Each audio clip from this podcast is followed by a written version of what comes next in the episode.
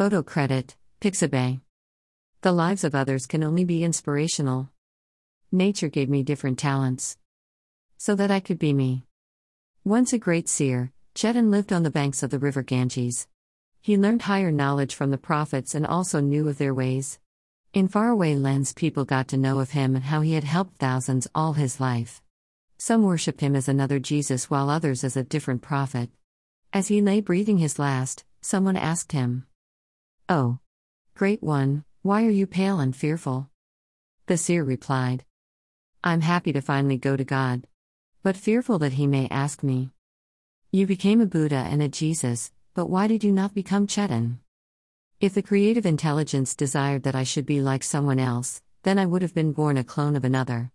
My competencies, my body, my thought, and my circumstance would not be different and unique. The divine inside desires a distinctive expression through each creation with a common theme of empathy and love. It is okay to be inspired by great lives. It is okay to imbibe higher values from others. It is also perfectly okay to be me.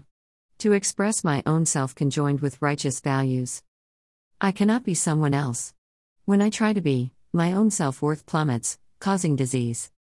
Lao Tzu writes Because one is content with oneself, one doesn't need others' approval.